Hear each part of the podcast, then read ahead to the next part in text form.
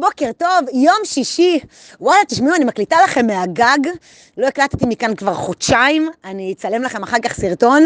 חייבת להגיד שזה לא הים הכחול שהייתי ככה מצלמת uh, בקיץ, אבל זה נחמד וזה כיף, וזה נעים לפתוח ככה את הבוקר, קפוא, זה כן.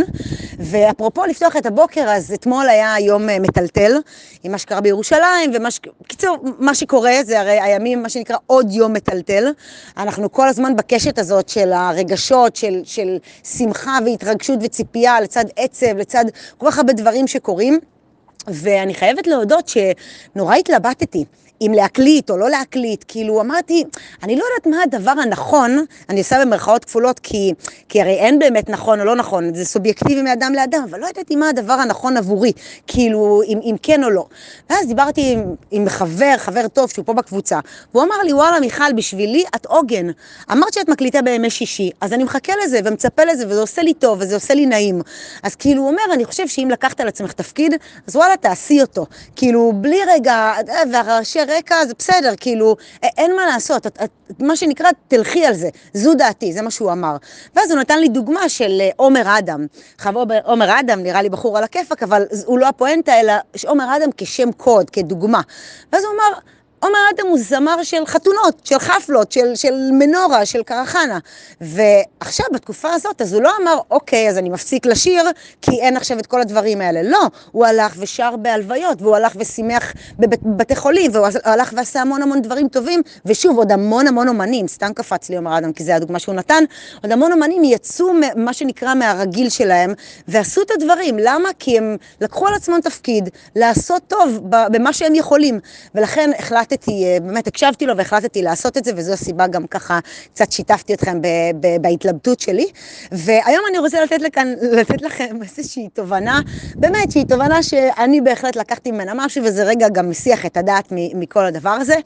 אז אה, אני, יש לי אה, בת זוג. קוראים לה רונית, היא חמודה, באמת, לאללה, והיא השבוע שלחה אותי לסופר פארם, לא לסופר פארם, לבית מרקחת, לכללית, אה, לקנות לה איזושהי תרסיס אה, לאף.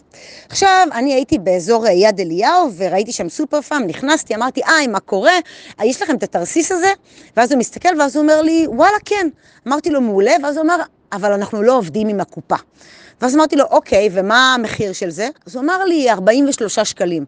אמרתי, אוקיי, וכמה זה עם הקופה? ואז הוא אומר, האמת, אני לא יודע. ואז הייתה מאחורה איזה דודה כזאת, שהיא, איך לומר, וואלה, לא, לא, לא ילדה. ואז היא אמרה לי, ברור שזה הרבה יותר זול, זה יכול להיות לך זול ב-90 אחוז. כזה, אמרתי, אוקיי, עכשיו אני, אתם יודעים, בתור מישהי שמלווה אנשים להתנהלות כלכלית, עובדת עם תקציב, אומרת כאילו, הרי אני, זה במודעות שלי כל העניין הכלכלי. אז אמרתי לעצמי, בואנה, אני גרה ביפו, אני גרה מרחק 10-12 דקות מה, מהבית מרקחת שרונית הפנתה אותי, וואלה, אני כבר אעשה את זה, מה, בקטנה, כאילו, למה לא לחסוך את רוב הכסף? סבבה, אמרתי לו, תודה, יצאתי מהסופר פארם, נסעתי לבית מרקחת שברחוב יפת, ככה, בתוך יפו, אני מגיעה לבית מרקחת, וואלה, סגור. בית מרקחת, טוב, לא נורא.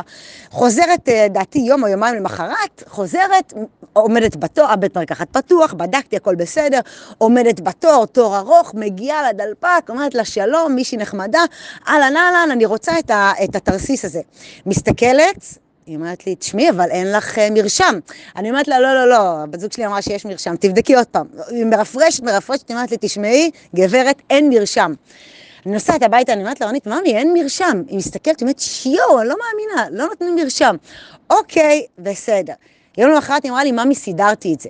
אתמול הלכתי עוד פעם לבית מרקחת.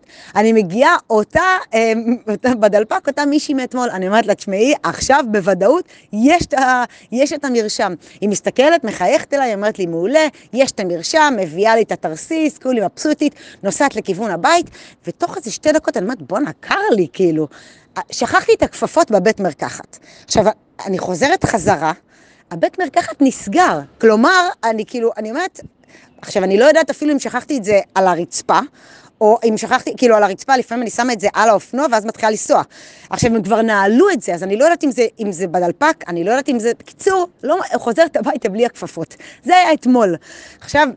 היום בשעה שבע וחצי זה נפתח, אני אסע לשם ואני אראה האם הבאתי גם את הכפפות או כן לא. עכשיו, מה המוסר השכל ומה המסקנה? לפעמים, חברים, הזול הוא היקר.